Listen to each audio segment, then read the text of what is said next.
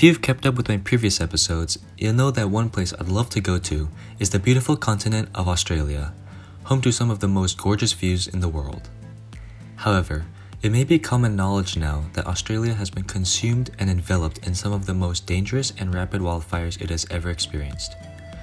It is a shame that there was not a lot of media coverage to help spread news about the issue, so I will do what I can to help inform more people about the terrible fires. Many people do not appreciate Australia's brilliance, and it is important that something is to be done to protect its natural beauty and landscapes. The Australia bushfires started around the middle of 2019 of last year and are still rapidly spreading. They came about because of shockingly high temperatures in recent times as well as several severe droughts that have plagued the land. The extent of the fires is enormous.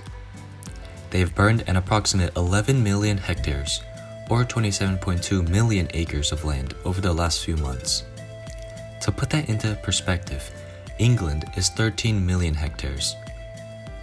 Many parts of Australia have been seriously affected, such as Victoria and New South Wales, and the damage is so vast that thousands of people are being forced to seek shelter elsewhere because their homes are being consumed in flames. Australia's capital, Canberra, has also been surrounded by fires on end for several weeks, putting the country in a very dire situation. At one point, the Canberra airport was shut down because the fires made flight too dangerous and would be too high of a risk. A variety of places have been burned, such as Wollemi National Park, Blue Mountains, Batemans Bay, and Mallacoota. New South Wales had around a staggering 5 million hectares burned from the fires, and Victoria with 2 million hectares. The fires always have potential to spread and cause more damage with the increase in winds and how strong the winds are. The deadly fires have killed 33 people so far, four being brave firefighters. Other negative consequences and repercussions from the fires include smoke and the wide array of negative effects it has on the environment. Smoke from the bushfires can cause smoke pollution, which is drastically affecting the region. The smoke has been carried by wind all the way to New Zealand, showing how severe the damage really is. Not only has smoke pollution in Australia increased, but also black carbon, which is dangerous and harmful to human health and well being.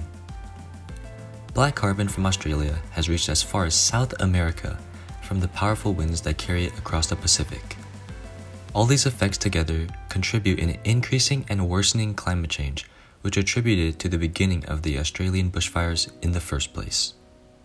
The resistance to the Australia wildfires has been very strong and determined.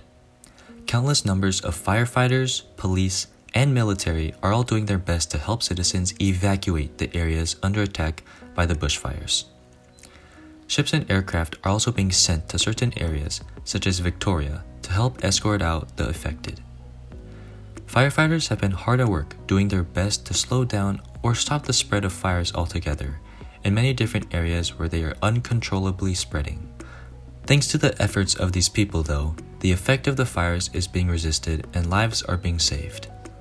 What is also distressing about the Australian bushfires is the harm it's caused all of the wildlife. Hundreds upon thousands of animals are being killed by the fires and making other species endangered. The survival of some species, such as the black glossy cockatoo, is concerning. Many people are trying to save as many animals such as koalas, which is one positive, however. The overall state of Australia at the moment is one of turmoil, and all people should recognize the harsh place the country is in right now.